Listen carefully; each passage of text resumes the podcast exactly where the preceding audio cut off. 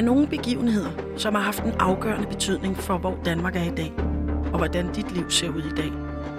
Vi har bedt nogle af dem, der har dedikeret deres liv til netop at prøve at forstå det her, om at formidle det til os, om at vælge en begivenhed til et program. I løbet af den time, et program tager, skal vi gå i dybden med omstændighederne og forsøge at komme ind til kernen, nemlig hvorfor er lige det her vigtigt at kende til for at forstå Danmark i nutiden. Velkommen til Fortiden Fast Forward med Mathias Damborg og Nana Winter. Velkommen til. Velkommen til Fortiden Fast, Fast Forward. forward. Vi skal sige noget i kor, eller hvad? Ja, men jeg synes, det er så hyggeligt. Okay. Det er mig, der er Nana Winter. Det er mig, der er Mathias Damborg. Og med os i studiet i dag har vi Christian Sune Pedersen, forskningschef på Nationalmuseet. Ja. Velkommen til. Tak skal du have. Ja, og vi skal tale om duel. Ikke dueller, jo også dueller, men en specifik duel. Vil du ikke lige forklare, hvad, eller måske en duel, der ikke finder sted? Hvad er det for en begivenhed, du har valgt? Ja, man kan sige, at det her det var, det er jo nærmest en ikke-begivenhed, jeg har valgt. Fordi jeg tænkte, at jeg havde lidt lyst til at kilde lidt til jeres øh, koncept om en historisk begivenhed. Så det her det er faktisk en duel, der ikke finder sted, men som får det, at den ikke finder sted, får en betydning for den måde, vi i dag øh, både tænker og handler over for hinanden, og vel også, hvordan vi går og føler indeni. Så den er alligevel, øh, ja ja, en ikke-begivenhed, der har... Øh, der, der, der slår nogle gevaldige ringe i vandet. Der bliver til en begivenhed. Ja, det det er sådan ja. Fedt. Så øh, hvis vi skal hoppe, hoppe ud i det. Jamen, det skal ja, vi. det er jo det. Så øh, starter vi i øh, Pløen, som er et, øh, øh, et lille slot nede i Holsten mellem øh, Kiel og Lübeck, så nogenlunde midtvejs. Og der sidder August Hennings, og han er amtmand, altså en embedsmand øh, i området. Øhm, og han, øh, han får besøg den 26. oktober 1793 af en officer, som afleverer et brev til ham. Og brevet, det lyder sådan her, oversat til dansk, altså. Pro memoria, da kammerherre August von Hennings i offentlige aviser har lavet indrykke ærerørige udtryk mod den norske officer, så bliver herre kammerherren hermed gjort opmærksom på, at denne norske officer er ankommet her og venter herr von Hennings om otte dage den 3. november dette år i Bergedorf. Hamburg den 26. oktober 1793. Den norske officer. Og det, et eller andet sted giver det ikke 100% mening. Altså, øh, ja, nordmanden er ankommet, Ja. og August har postet, var jeg lige ved at sige, noget æreskrænkende. Det er en meget mærkeligt brev, det her. Ja, altså, det er for det. det første, Mm. det der er mærkeligt, det er, at det bliver... At, at, at, altså, August Hennings forstår jo udmærket brevet. Han ved, at det handler om en udfordring til duel. Øhm, men, men det mærkelige er, at det kommer fra en anonym kilde. En norsk officer, der ikke giver sig selv til kende. Okay. Det, der sker, det er, at han, øh, han læser brevet, og så svarer han meget hæftigt og med den yderste foragt, at han føler sig bestemt ikke bundet til at skulle besvare en anonym udfordring. Øh, og, og, og sender den her officer afsted. Det er så starten på en lang kæde af begivenheder, som ender med, at øh, August Hennings han skriver en, øh, øh, en masse artikler og en lang bog faktisk om det her, som øh, får en stor udbredelse i Danmark. Men det kan godt være, at vi lige skal rulle begivenheden op. Gerne. August Hennings, han er jo sådan det, man kan kalde sådan en rigtig klassisk oplysningsmand, som han har rejst, han kender nogle af de store oplysningsfilosofer, han har skrevet adskillige bøger, har begået sig ved hoffet øh, i København, er øh, well connected, kender en masse folk, øh, har også mange fjender, fordi han, er, han har en skarp pen og er en stridslysten person. Mm. Altså, vi kan godt forestille sig også ham, ham en, som hyppigt vil være at finde i debatspalterne i, i vores tid. Øhm, Altså, så ud over at være amtmand, så, så er han også... han er intellektuel Debattør, simpelthen. ja. Intellektuel debattør. øhm, og han har... Øh, nogle af de ting, han har skrevet, har været sådan nogle ret kritiske tanker omkring øh, det gamle aristokrati, der, som han stadig synes var for dominerende i den ene vældige stat. Og vi er jo her i slutningen af 1700-tallet. Øh, så han har øh, året før, øh, ja, sådan set en del år før, udgivet nogle artikler, der var stærkt kritiske over for adelen. Og, og, og i 1792, altså året før den her øh, udfordring, der har han udgivet dem samlet i en bog, og det var på tysk, og det er jo så det, som skaber et større publikum, som gør, at det begynder at give, øh, at give nogle, øh, hvad hedder det, øh, nogle effekter. Øh, bogen hedder Fordomsfrie tanker om adels adelsgeist, adelsånd og aristokratismus. Øh, og han beskriver blandt andet adelsfolkene som sådan nogle trådedukker, marionetdukker, Pinocchio-dukker, mm. hvis hele væsen alene er de tråde, der trækker i dem, som er etiketten. Det vil sige, de har ikke noget indre kompas, de har ikke noget, de er alene øh, styret af, hvordan andre ser på dem, og hvordan, hvordan man skal, skal gøre, skal, op, øh, skal, skal opføre sig. Og det er, jo, det er jo ikke en kritik, som han sådan selv har opfundet, men han, han er tilstrækkelig øh, øh, markant øh, til, at det skaber en vis furore i nogle af de adelige cirkler. Øh, og kort efter så udgiver hans nære ven, som hedder øh, Grev Voldemar Frederik von Schmettau, en anden bog, der hedder Patriotischen Gedanken eines Dänen über stehende Heere, altså en danskers patriotiske tanker om stående hære, okay. Mhm. som handler altså om militæret, men hvor, hvor han også er meget skarp over for adelen, og blandt andet kritiserer, at de har alt for nem adgang til officersembeder. Altså, de får, de får en forlomme. Ja.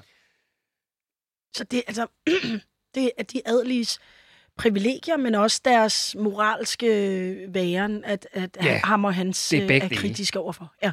De har unfair privilegier, og i øvrigt så er det nogle, øh, så har de også nogle moralske brister. Øhm, så det er jo helt klart sådan en meget, øh, en meget politisk statement, han kommer med her. Og, og, og, og så von Schmettau, hans kammerat. Se, og det er, det er Schmettovs bog faktisk, der er dråben, der får bæret til at flyde over. De fleste tror, at den er skrevet af August Hennings og udgivet i von Schmettows navn af en eller anden grund. Øhm, så det, der sker, det er en øh, general, en norsk født grevelig general, Johan Friedrich von Mansbach, han indrykker på sin stands vegne, altså på hele krigsdagens vegne, en anonym anklage i en dansk avis rettet mod Hennings, hvor han øh, skriver, at Hennings øh, falder øh, aden i ryggen, fordi han er, han er bitter og har ikke fået alle de titler, han gerne ville have haft og sådan noget. Det er bare, han er bare misundelig. Sådan noget. Det er altid et godt øhm, angreb. Mm. Jamen, det er altid. Altså, et angreb er altid et godt forsvar, og det er, ja. det er så det. Øh, og, og det samme tænker Hennings nok, fordi han skriver så straks en, en mod, et modsvar, øh, blandt andet klager over, at han kan jo ikke tage noget som helst alvorligt, der er skrevet af en, der er anonym. Altså, Nej, det kan man heller ikke. Nej. Mm-hmm. Øhm, Smettov derimod, som er gammel og fysisk svækket og gigtplaget, men en gammel greve, han svarer helt anderledes. Han siger, at det her, det kan egentlig, det er ærekrænkende det kan kun løses med duel. Altså den norske officer. Mm. Og øh, han... Øh, og debatten fortsætter lidt, og, og så kommer anden udgaven af Grevens bog, hvor han så i foråret ovenikøbet skriver, at den her sag med den norske officer, den kan kun bortvaskes gennem tvikamp. Det skriver ikke August. Ikke August Hennings, hans... og ikke August Hennings modstander, havde jeg sagt, men sådan set hans allierede. Okay. Så man skal holde tungen lidt lige i munden. Ja, ja, ja, så også de der øh, finesser. Det er ikke ja. bare sådan to fløje, der står over for hinanden. Det her, det er, det er sådan en måde, man, man hele tiden skal finde ud af, hvordan, hvordan navigerer man i sådan nogle uenigheder her. Nu får Hennings og Schmettov begge to hver sin anonyme udfordring til duel tilsendt sammen med en brev, der fortæller, at den norske officer, han er på vej nu. De bor begge to der omkring Pløn i Holsten. Uh-huh. Øhm, og officeren opfører, op, opsøger først Smetov og konstaterer, at man kan simpelthen ikke duellere med en gammel mand, der har gigt, og manden kan jo ikke ramme, og det vil være unfair. Så det, det, det beslutter han. Så han opsøger Hennings i stedet for, og Hennings har sådan set også prøvet at stanse duellen ved at sige, at man kan ikke duellere med Smetov, øh, og vi andre, vi må finde en anden måde at løse det her på. Så det, det er så det, der gør, at vi ender i den her situation, hvor Hennings får en udfordring til duel, og øh, den afviser han. Øh, han, vil ikke, han vil ikke slås. Og dagen efter bliver han så opsøgt, altså efter at have modsat, modtaget den her anonyme udfordring, af to andre officerer, blandt andet en højt respekteret generalløjtnant Karl Alexander von Goltz og en major. Og de to forsøger igen at få ham til at acceptere den her udfordring og sige, det her, prøv at høre, det her det er simpelthen for groft. Du kan ikke bare skrive sådan, og så komme regne med, at du kan slippe afsted med det uden noget. Er øh, nordmanden ankommet på det her tidspunkt? Nej, det er stadig han bare gemmer sig et eller andet sted i kulissen. Ah, okay. Jeg tror, han er i området. Ja. øhm, men men uh, majoren, han, han siger, at hvis man vil være en kavaler, så må man slås. Og hvis man ikke vil, så findes der midler til at tvinge en til at slås. Og så siger Golds general, ah, prøv at høre, det kan man jo ikke. Altså, det skal være troværdigt, det her. Man kan ikke tvinge nogen til at slås. Det går ikke. Og sådan bliver de bare ved og ved. Og ender med at skilles uden hverken slagsmål eller duel. Øhm, men det, der sker, det er til gengæld, at August Hennings, han farer i blækhuset. Og det her bliver starten på en meget lang udredning, kan man sige, mm. af eller formulering af nogle andre idealer. Hvad er egentlig ære, hvis det ikke er at duellere? Hvordan kan man forsvare sin ære? Hvad er ære? I Og det hvor går han til angreb med det her? Altså, det, det er hans sædvanlige kilder. Øh, altså øh, avis eller øh, Altså, bog? han Eller... er, han er jo meget øh, gode venner med nogle af de her oplysningsfolk, der har deres tidsskrifter. Der er for eksempel Knud Lyne Rabeck i København, der har det tidsskrift, der hedder Minerva, hvor han publicerer. Han har også sit eget tidsskrift i øvrigt, øh, som, som, øh, som han også skriver i. Og så ender han simpelthen med øh, to år senere at udgive en tyk bog på over 100 sider, øh, Meine Duelgeschichte, hvor han simpelthen side op og side ned pindehugger hele denne her sag ned til mindste detalje, men også kommer med sådan en mere sammenhængende oplysningsfilosofi i virkeligheden omkring, hvad er øh, i første omgang mandens sande ære, og hvad er den falske, hvad, hvad er forkert. Hmm. Hvad mener han så? Jamen, jeg tænker i virkeligheden, ja. før, før, før vi går derhen, så kan det godt være, at vi skal have lidt mere baggrund. Og, og Det- Ja, mere, altså at det her med, hvorfor overhovedet duel? Ja. Altså, hvad, hvad er det, der foregår på den her tid? Præcis. Og, og i første omgang måske, hvad er en duel for Ja, noget? fordi det sad vi jo også og snakkede om før. Altså, er det sådan noget klassisk Clint East- Eastwood eller Lucky Luke, hurtigt vender sig om, pow, pow. Og Øh, en falder død om. Ja, Og det kan man sige både og. Altså det, som øh, vi ser i film, det er jo typisk dueller, der handler om at vinde Ja. og slå den anden ihjel. Og hvis man skal sådan tage helt, gå helt ind på duelfolkenes egne præmisser, så vil de nok sige, nej, det er slet ikke det, det handler om. Der er sket det, at øh, Mathias, du og jeg, vi er kommet til at udveksle nogle ord. Vi er, Mm. mm. vi, er, vi er i den situation, at den enes ære er krænket, og så har vi i virkeligheden et fælles problem med det. Ja. Og vi har behov for at komme ud af den situation. Og det kan vi kun gøre øh, på troværdig vis ved at vise, at vi er villige til at stille op i en duel på liv og død. okay. Og når vi gør det, så viser vi jo, at der er noget, der er vigtigere end livet, nemlig æren. Ja. Og så bekræfter vi, hvad vi er for en slags mænd. Så Okay, man så er i virkeligheden, der er et fæ- fællesskab, og i virkeligheden så er det jo rigtig vigtigt, at det ikke det, det ligger ikke i kortene, at, at nødvendigvis den ene af os skal dø. Nej, for det det er jo det, fordi det lyder meget som om, at det er jo bare mere symbolet af, at man stiller op til en duel, Præcis. at man skal bevise øh, sit, sit, sin ære, sit jeg over for sin modstander. Vel? Ja, men præcis. Og det, det tricky er jo, at på den ene side, så skal det være troværdigt. Det vil sige, at hvis vi øh, står og svinger lidt med en kåre, og den ene bliver ramt på lillefingeren, så kan det godt være, at vores sekundanter, de skal jo hjælpe os. Mm. De, skal jo, de skal være dem, der sikrer, at det er troværdigt, og vi kommer godt ud af den her situation med æren renset æren i behold. Øh, og omvendt, så er der jo et vist tabu mod, man må ikke aftale, sekundanter må ikke aftale en duel, der skal kæmpes til døden. Men de kan godt måske forhandle nogle vilkår, afhængig af, hvor alvorlig en fornærmelse det er, som, som er pænt farlig, og med pænt stor sandsynlighed. Og det er jo sådan noget med, øh, hvor længe, hvor mange runder, Mm. mm. hvis, det, hvis det er med pistol, øh, hvilken afstand. Øh, og der, der er sådan en hel, hel masse forskellige former for Okay. dueller, som også ændrer sig gennem tiden. Ikke? Det er så vildt. Det, det lyder jo, altså det er jo sådan en ret skør måde at gøre det på. Altså fordi på den ene side vil man jo gerne være super dyrisk, og, og, og, og, men på den anden side er det alligevel også så, så fint og let på tog, og det skal være nøjagtigt og præcist, og det, det, for mig virker det bare helt modstridende, den måde, man vil lave en duel på. Altså, jeg har sådan lidt svært ved at stille op. Enten, enten eller. Enten skyder vi hinanden til plukfest, eller så øh, sætter vi os ned og drikker en øl og giver håndtryk på det. Det er rigtigt. Det virker virkelig mærkeligt. Og det, og det, det mest syrede er jo, at vi er jo ikke meget mere end 100 år, øh, 120 år cirka, siden den sidste duel blev udkæmpet i Danmark. Altså, så, Nej, så okay. hvis, hvis vi var blevet født, født 120-150 år før, så kunne vi to godt have endt ude på ude i dyrehaven. Altså, nej, det tror jeg ikke. Du ser meget sød og, og flink ud. Men Jo, altså, jo. Men, man men ved jo man kan aldrig. aldrig vide, hvad der sker, vel? Øhm, så, øh,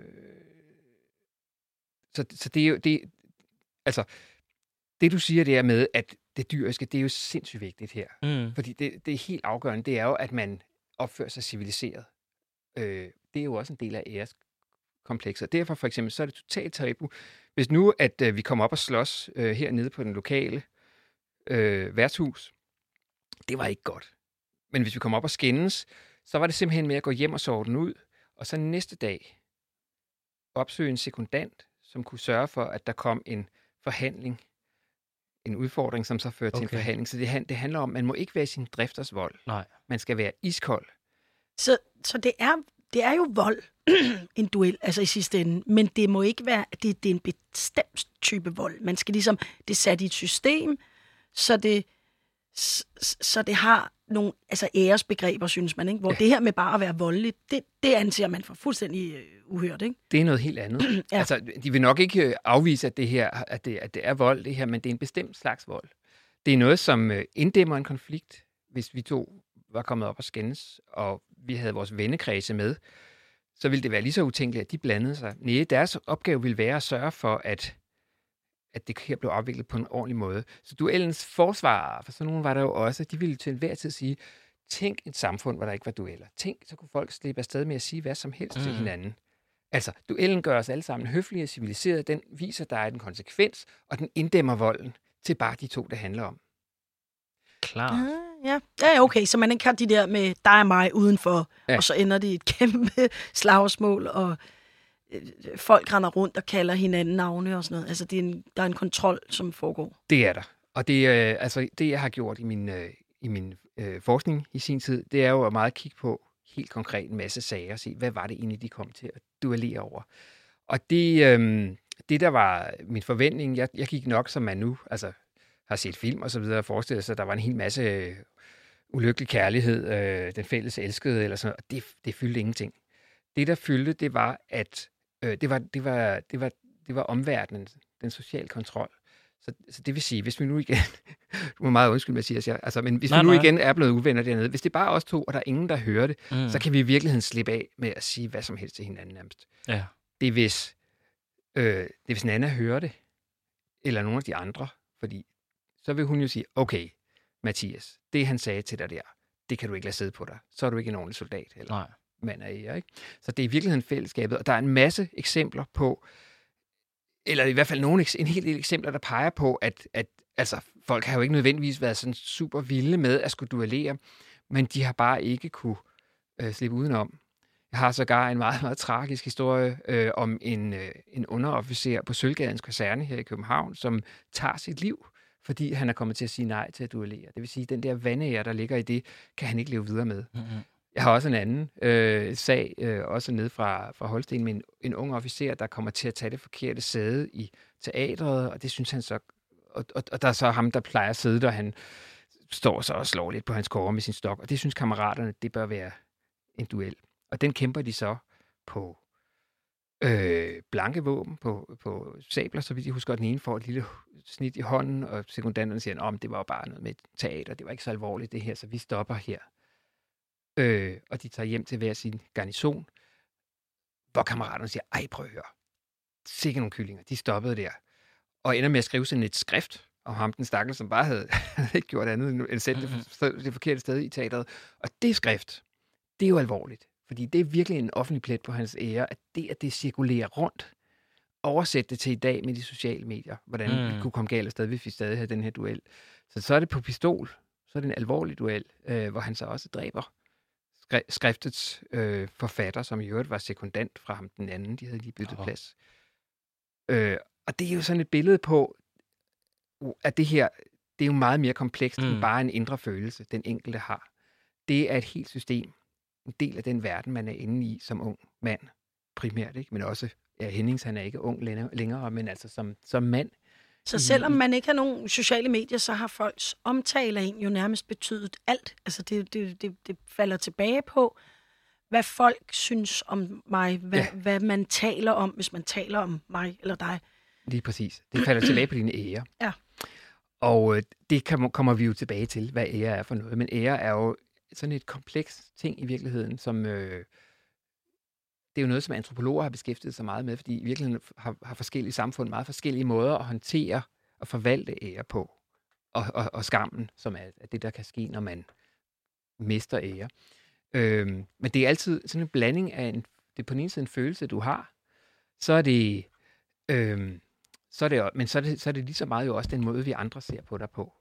Og så handler det om den måde, du kan agere i det. Men ja, jeg, tænk, jeg kunne godt tænke mig netop at gå ind i at sige, jamen på August Hennings tid og det her, hvad, Hvad definerer så ens ære? Altså, hvad er ærefuldt? Et er, at man skal forsvare, hvis nogen har kaldt en en tølper eller sådan noget, men er det, er det et større øh, kompleks? Hvad er æresbegrebet egentlig her? Altså, det er jo rigtig komplekst, fordi det er, er meget, det er jo et, et, et samfund, som er endnu mere øh, socialt opdelt, end vi har i dag. Så det er utrolig forskelligt, hvor du sidder. Og det er faktisk sådan, at hvad, hvad du eller angår, så har man sådan et fantastisk begreb, der, kan, der hedder satisfaktionsfæhighed.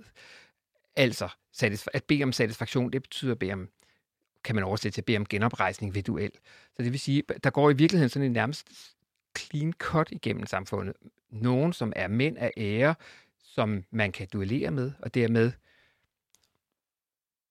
det skaber sådan nærmest en form for demokrati blandt dem, ikke? fordi underofficeren øh, eller, eller løjtnanten kan faktisk duellere med, med mm. øh, kaptajnen, og, og, og i duellen bliver det lige, og er nødt til at anerkende hinanden som lige. Men han vil aldrig duellere med skrædderen. Der vil han bare sende nogle folk hen og give ham nogle, nogle høvl.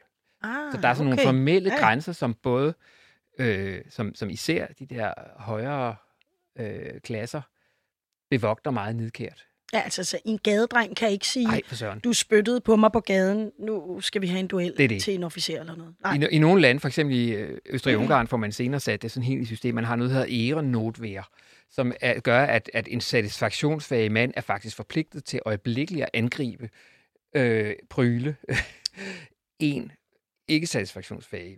Så, så der skulle man altså som gadedreng lige passe lidt på, hvad man gjorde i forhold til, hvis der kom en officer ridende forbi.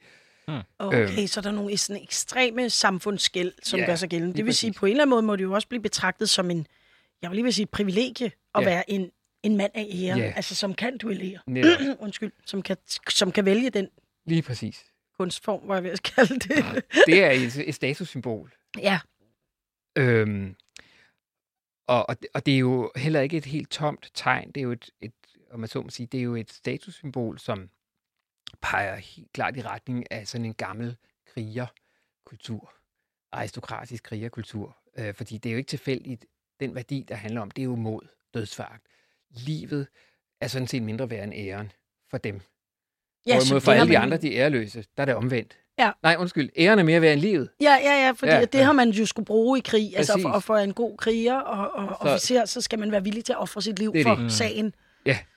Og, og derfor så, så skriver de for eksempel også i de danske, øh, forskellige danske, øh, hvad hedder det, militære øh, reglementer og sådan noget, der skriver de jo om behovet for at opretholde den militære ære, og at det er hele krigsstanden magtpålæggende, at en, en officer ikke kan lade en plet sidde på sin ære.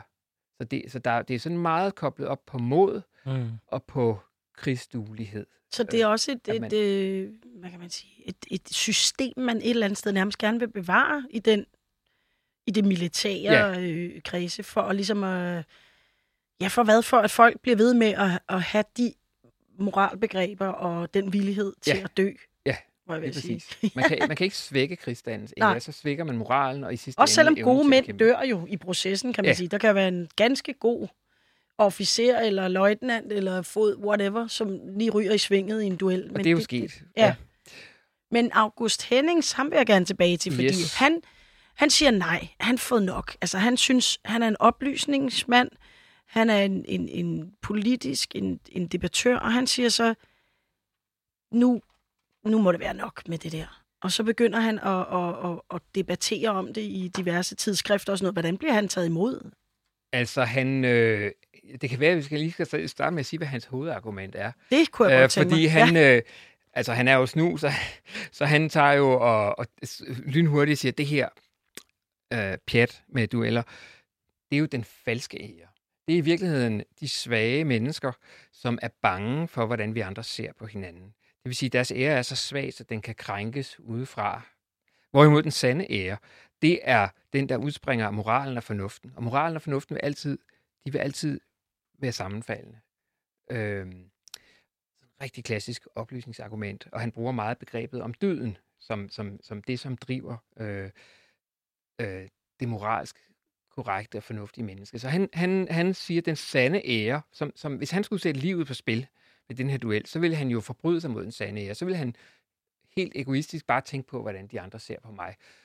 Øhm, men han er jo familiefar. Han har et ansvar for sine børn, og han har sådan nogle helt fantastiske citater, hvor han, hvor han sådan ligesom øh, altså giver en hel arm med, se nu disse grædende børn, Mm. dem har du berøvet en far. Se, hvor han ligger blødende i støvet. Se, der står børnene. Og dernæst, udover at være familiefar, så er han også embedsmand i staten. Og det vil jo være topmål, og det er faktisk lidt tilbage til det, du siger med, med om, om, om vi kan tåle at miste officerer. Det mener han i hvert fald ikke, fordi han som embedsmand i staten, så skylder han jo kongen alt. Mm. Altså, han har givet kongen sin ed, og derfor kan han jo ikke bare for sådan noget som sin personlige ære sætte livet på spil. Det går jo ikke. Han skylder kongen sit liv. Så han prøver at vende det hele på hovedet. Og dernæst, så kommer han jo med det der fantastiske angreb på, øh, som han gentager igen og igen, øh, de her ydrestyrede, svage, bange duellanter, som egentlig kun tænker på ikke at blive til grin over for kammeraterne. De er så optaget af deres ære, at de overhovedet ikke kan navigere moralsk i den her verden. Øh, Når han kommer med alt det her, som jo langt hen ad vejen lyder rigtig fornuftigt, så er det lige før, jeg tænker, at han kunne få 27 nye udfordringer ja. til dueller på en eller anden måde, ikke? Som altså synes, det er ærekrænkende, det han, det han fremfører. Og de har garanteret været virkelig sure, men, men det, der er problemet, det er, at man kan ikke tvinge en mand til Nej. at duellere. Der er, øh, der er folk, der mener, altså jeg, jeg har prøvet sådan at følge debatten, og det er jo ikke, ikke sådan så nemt, fordi at, at typisk så, så er det sin sag at gå i, i pressen og forsvare noget, der er forbudt, sådan som Mm. duellen er. Men, men for eksempel sådan en som øh, øh, søgeofficeren Peter Schønning, øh, som har skrevet sådan nogle øh, strøtanker gennem hele sit liv, øh, tusindvis af sider, altså hvis man går ind og læser, hvad skriver han lige på det tidspunkt, så skriver han jo, at, øh, ah, at han synes, det er faktisk, at det er ikke helt okay, at man bare bliver ved med at være så grov og ikke tager den duel. Øh, han, han er ikke tilhænger af dueller som sådan, men han synes, at Henning skal over stregen, at det er, at det er, det er ikke godt nok. Og, og sådan har der jo nok siddet rigtig mange og tænkt, men, men problemet har været, at, øh, at, at gå i, i åben debat for noget, der er så, øh, der er så forbudt. Så det er forbudt. Og derfor kan man jo også sige, at Hennings har jo så det er på sin side. Ja. Altså, han kan sige, jeg har min forpligtelse over for mit job og min kone og mine børn, og så kommer der nogen med et eller andet oldnordisk æresbegreb i hans øjne, og, og, ja, og vil have ham til at ofre sit liv nærmest for en eller anden fornærmelse, som i øvrigt, altså, han er ikke engang sikker på, hvad fornærmelsen er. Det kommer en, fra en anonym norsk. Det er jeg ikke helt sikker på, at forstår. Altså, hvor I Nej. består. Er det bare hans deltagelse i den offentlige debat? Ja, der, ja. Det er det. Det er det, det er han de har ting, skrevet. han normalt ytrer sig med. Det er det, han bliver øh, udfordret på. Det er lige præcis uh, officerskorpsets kollektive ære. Okay. Og de agerer jo, det er også det, der gør, at soldaterne kan få hinanden presset ud i dueller. De, de tænker, vi har en fælles ære. Det er vores stand, krigsstanden, mm. som skal forsvare sig her. Ikke? Og det er også det, der gør, at de... At de øh, Oh, der kan være blevet udkæmpet nogle fuldstændig ligegyldige øh, dueller, ikke? jamen, tænker Altså, også. det er jo, fornærmede altså, min vens fætter, som også er officer, Ja. ja. til døden. altså at- reglerne i spil billiard, for eksempel, som de ikke kan blive enige om, men hvor en eller anden tredje hører noget, og så synes, at officerskorpset kan ikke rigtig bære, at, at, at, at, at I to er blevet hørt sige sådan nogle ting til hinanden. Ikke? Det er jo de, det er jo, Gud, nej. Kan- altså, når jeg tænker på, hvor meget de også må have drukket dengang. Jeg har engang været på en udgravning, Mm. hvor at vi gravede noget ud fra 1700-tallet. Nu var det godt nok sådan nogle folk, der har bygget en beding, der havde efterladt sig noget. Ikke? Men det var altså snaps og tobak, øh, alt hvad vi fandt spor efter. Ikke? Så hvis man forestiller en kombination af, at folk drak helt vildt meget, og jo nemt kan komme ud i en diskussion Ja. om reglerne i billiard. Altså, så har der vel også været, hvor meget, har man noget tal på? Ved man, altså ikke et præcist tal, men var det meget udbredt? Altså, det er jo frygteligt svært, fordi det er et mørketal. Fordi at Ja. dem, vi kender til, det er enten nogen, som sådan lidt tilfældige øh, er nævnt i breve eller erindringer, eller dem, som så har haft dødelig udgang, Mm. så man har opdaget, de var der.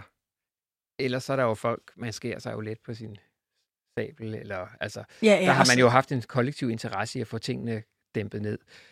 Der er nogle øh, historikere rundt omkring, der har prøvet sig med lidt statistik, øh, og der har måske været, øh, hvor det har været allermest drabeligt i Tyskland, øh, i det tyske officerskorps, måske omkring 30 procent dødelig udgang af dueller. Så der er kæmpe mørketal her. Så det er kort sagt meget, meget svært at svare på.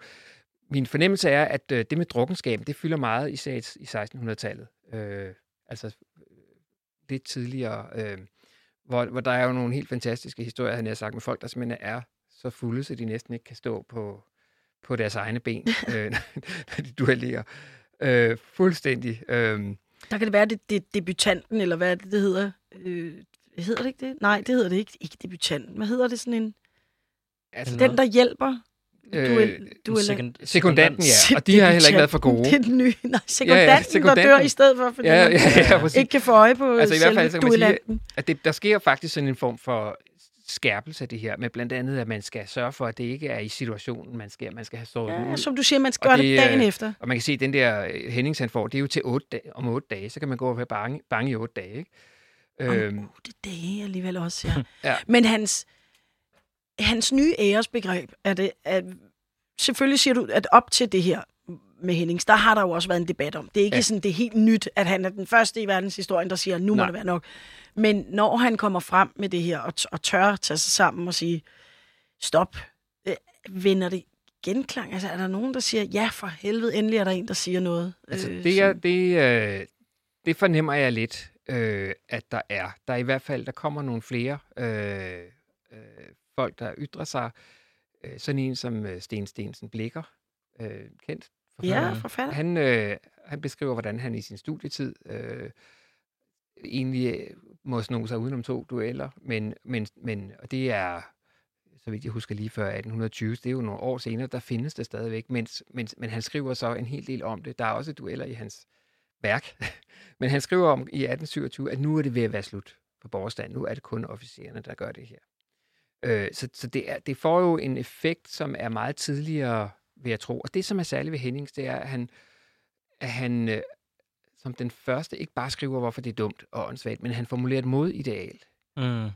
Og det er det, som fik mig til at tænke, at det kunne være sjovt at tage med i den her udsendelse, fordi det ideal er jo noget, som præger den opdragelse, vi får. Lige præcis. Jeg sidder også og spekulerer på i forhold til køn, for det kom vi også kort ind på før. Fordi en ting er, at øh, kvinder ligesom er, men kvinderne er jo også en stor del i mændenes ære på det her tidspunkt. Øh, og jeg kunne egentlig godt tænke mig at vide, i forhold til det her nye ideal, som August Hennings kommer med, hvor er kvinderne henne i det her? Altså, de fylder ikke ret meget, Nej, han skriver. Altså, i det hele taget kan man men- sige, så er det jo fuld af, set med vores øjne, så er det jo altså, jo jo, så er det jo fuld af med- selvmod, selvmodsigelse. Også på den måde, mm. han, han prøver ligesom at, på den ene side at skabe sådan en mere måske egalitær øh, tilgang til ære, at det er det indre, det er hvordan du mm. føler, det er ikke hvordan de andre ser det. Samtidig med, at, at halvdelen af hans argumenter går på, at jamen, jeg er jo en fin, fin embedsmand, som øh, er enorm betydning, og derfor kan jeg jo ikke bare. Så der er de der selvmodsigelser i det.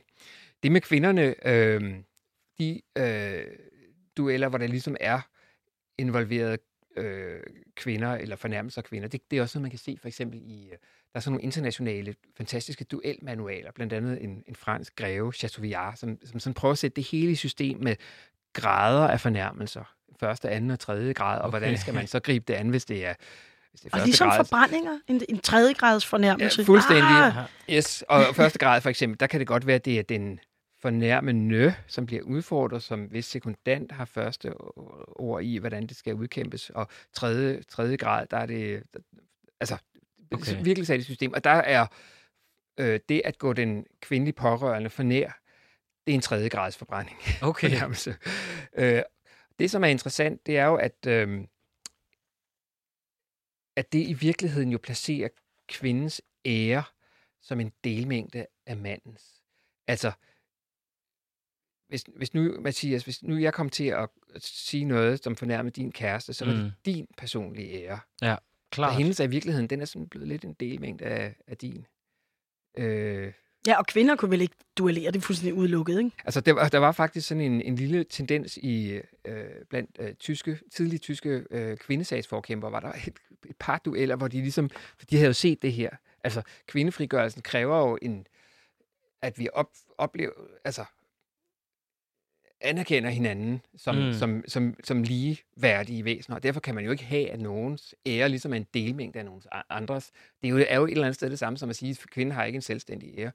Jeg har fundet en ret interessant historie fra øh, 1776, hvor øh, en øh, rit- ritmester for en Alefeldt har skrevet til en kaptajn Ehrenkrone, øh, og det har jeg fundet i, øh, i noget, der hedder Tyske Kancelis arkiv, øh, som, som altså handler om den del, der igen nede i Slesvig-Holsten, øh, hvor han sender en skriftlig øh, øh, udfordring til kaptajn Ehrenkrone, og får svar fra kaptajn Ehrenkrone, og de får aftalt et sted, hvor de skal mødes, og da han så møder op, så den modstander, der står over for ham, det er en kvinde. Huh. Det er så kaptajn Ehrenkrons kone, som har opsnappet brevet, og for at skåne sin mand, så har hun simpelthen tænkt, den tager jeg. Og så har hun svaret og ført hele korrespondancen og aftalt, og så møder hun op. Og det er en fantastisk skildring, der er, hvor ham her, øh, øh, ritmester von Alfeldt, han bliver simpelthen så befippet. Eller i første runde, de, de, aftalen, som, som de havde forhandlet sig frem til, øh, det var, at de skulle vækste to skud. Det er sådan i den pænt alvorlige ende af skalaen. Mm. Øhm, og han er jo fuldstændig på herrens magt, fordi det er jo ikke ærefuldt at duellere mod en kvinde, men hun står faktisk og gerne vil. Så han gør, som, øh, som den riddersmand han er. Øh, han skyder op i luften. Hvorefter hun skyder efter ham. Okay. Øh, rammer ikke. Øhm, Nej. Men, men, men øh, og så, så, så er han faktisk nødt til at gå videre til næste runde. Og han er simpelthen så befippet, så han kan ikke finde ud af at lade sin egen pistol.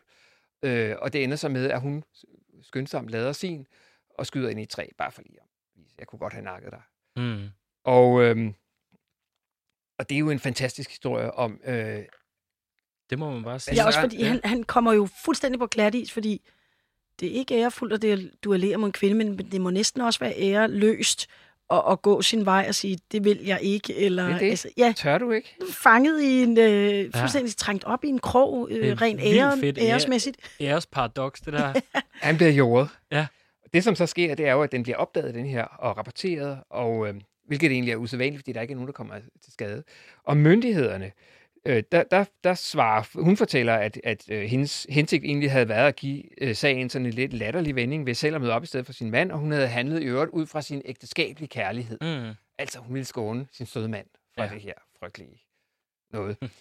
øhm, Men det, ja, og det kan jo også være, og der har hun måske ikke ville miste sin ære, men hvis nu man forestiller sig, at man er en husholdning dengang, og en kvinde jo, for det første er hendes ære bare en del af hendes mands, men hun har jo heller ikke nogen mulighed for at have sit eget job, og hun kunne måske ikke engang arve. Så, så tænker man også, hvis min mand ryger i svinget der, så har mine børn måske slet ikke noget at spise, eller et eller andet, som tænker, jeg kan sgu, så tager jeg den. Altså, det er jo på alle måder øh, rigtig, rigtig smart, det hun gør, kan man sige. Ja.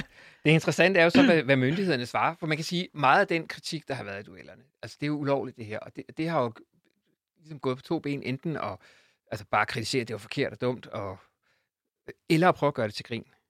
Og der kan man sige, der havde de måske en mulighed for at sprede rygtet om det her, for at miskreditere selve duellen. Men det gør de ikke. Tværtimod, så gør myndighederne alt for at tysse sagen ned.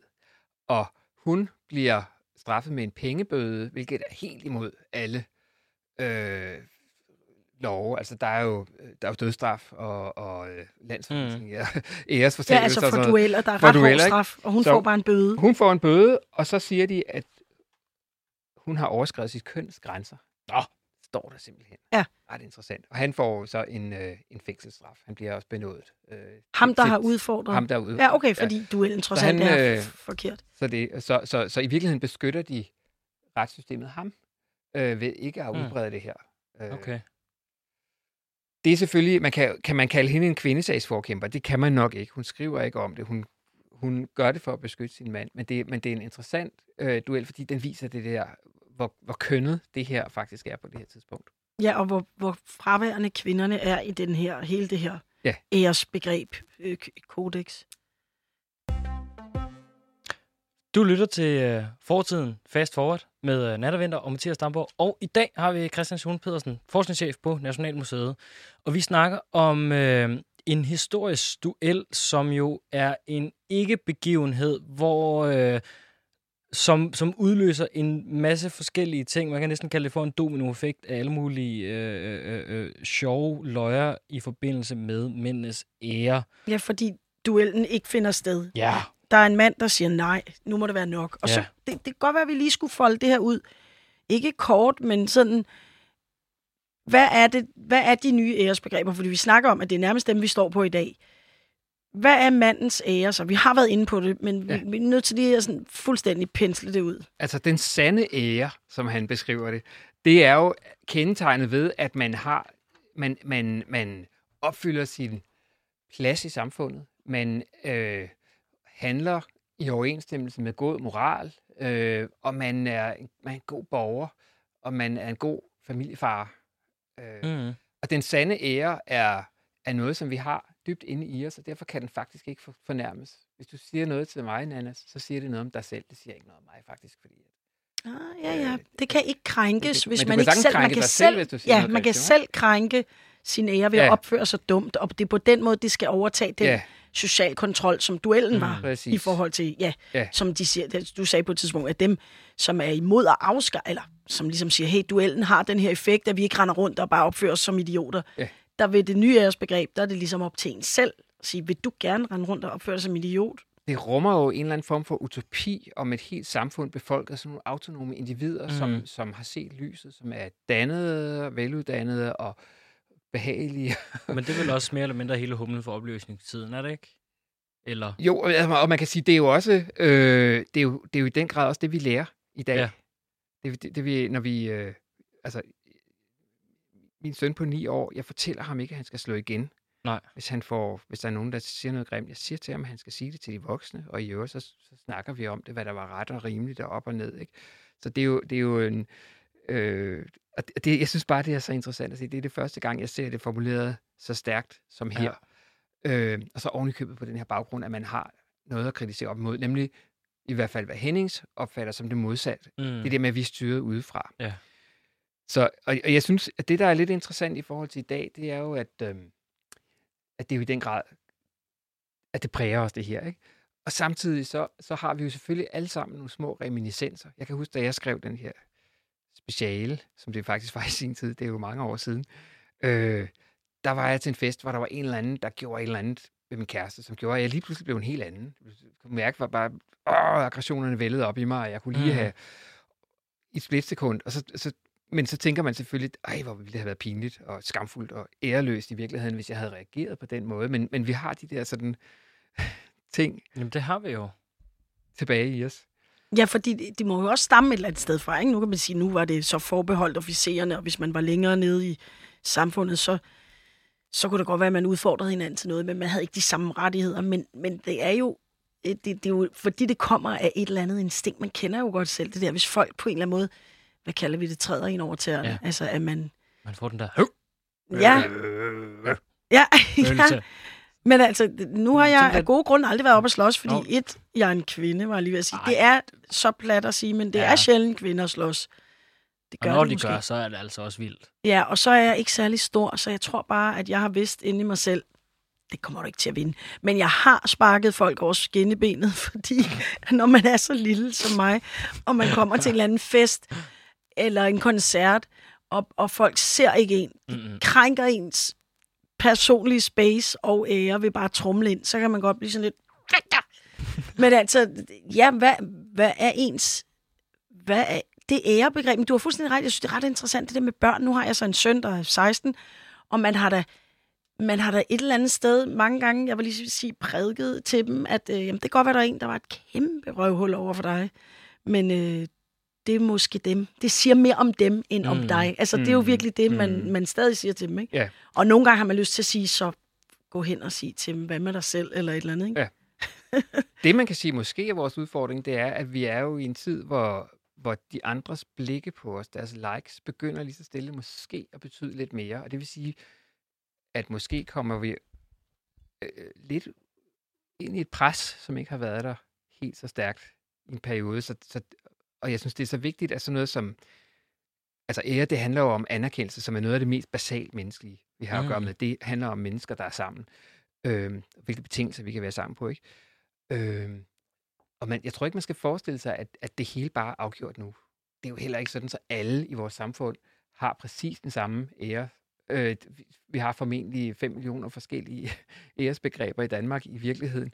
Men, men, øh, men der sker jo nogle ting, øh, hvor, hvor, hvor det ydre blik på os begynder at fylde mere, samtidig med, at vi har den her opdragelse stadigvæk. Og det skaber nogle, nogle pres. Og der kan man sige, at vi har ikke den her ventil, som man havde i 1700-tallet, hvor man havde Nej. nogle legitime måder at komme af med det på. Nej, plus at, at du også sagde, altså så var der så nogen, der havde sat det mega meget i system. Der var en første grads fornærmelse op til en tredje grad.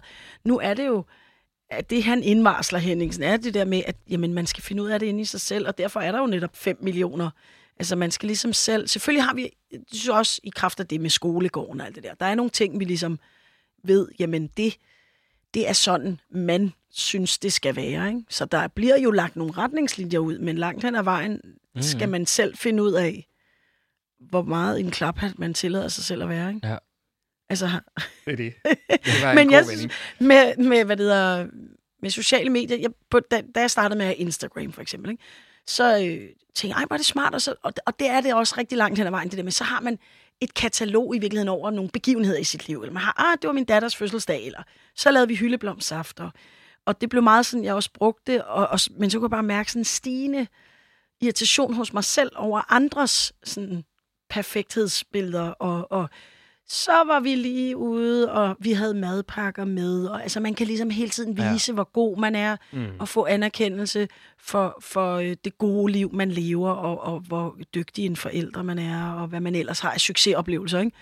Og så begyndte jeg at prøve at ligesom tilføre noget andet, men jeg kom... Altså, det kan godt være, hvis jeg skal være helt ærlig, så, så, så, så poster jeg det også en gang imellem sådan noget med, se, øh, og, og savner det det. jo Men det. jeg kom til at, jeg kom til at prøve at lave nogle sådan modopslag, men igen, så kan det blive mod, mod, mod, mod. Altså, mm. hvor man Mm. laver noget, hvor man bevidst nedtoner, Ja. altså sådan, hvor man humble bragger, ikke? Øh, som er sådan et udtryk, hvor man viser sådan lidt, Nå, jeg behøver så overhovedet ikke at vise, at jeg er sej, fordi så sej er jeg, agtigt, ikke? Ja. Så det kan godt Det spiralere kunne godt ud være lidt kontrol. August i virkeligheden. Ja. Man kan selvfølgelig sige, at det, er jo, det, som vi så bliver fornærmet over i dag, er, er jo nok i ret høj grad noget andet end det. Altså, Absolut. Det, det som den helt fornærmelsen over dem alle, Mm. det er jo, at, at du er en kujon.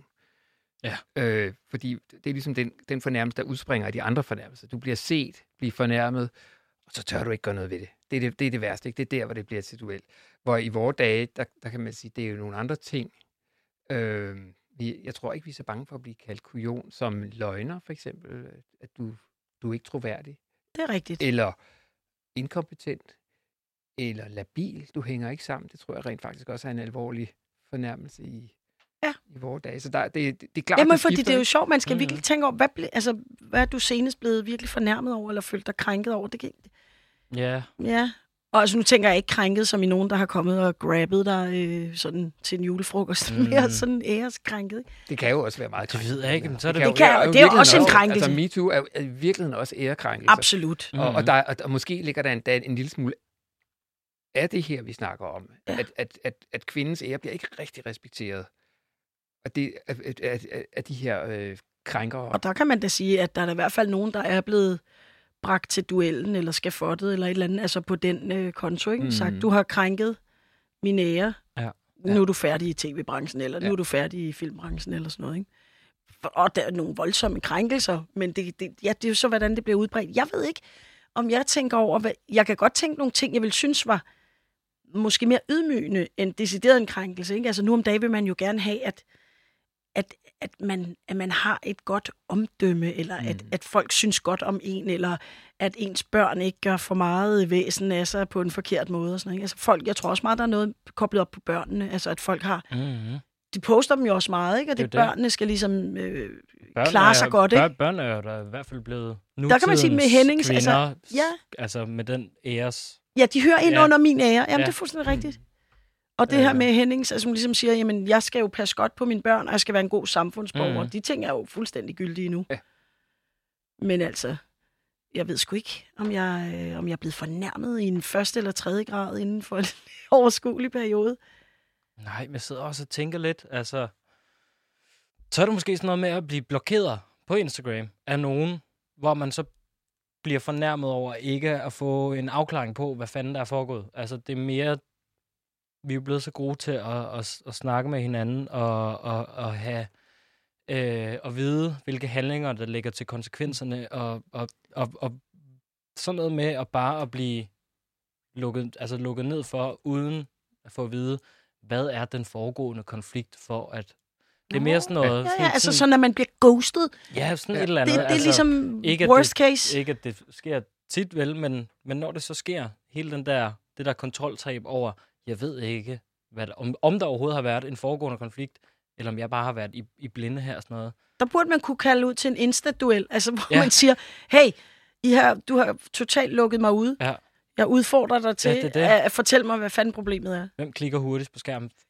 Altså i virkeligheden kunne jeg godt tænke mig at, lige komme tilbage til historien her i den her sammenhæng, fordi man kan sige, at det vi snakker om her med sociale medier, det er jo en i anførselstegn ny teknologi, der virkelig ændrer vores måde at være sammen mm. Mm. på. Og det er jo øh, at, at, at noget lignende sker i det unge demokrati.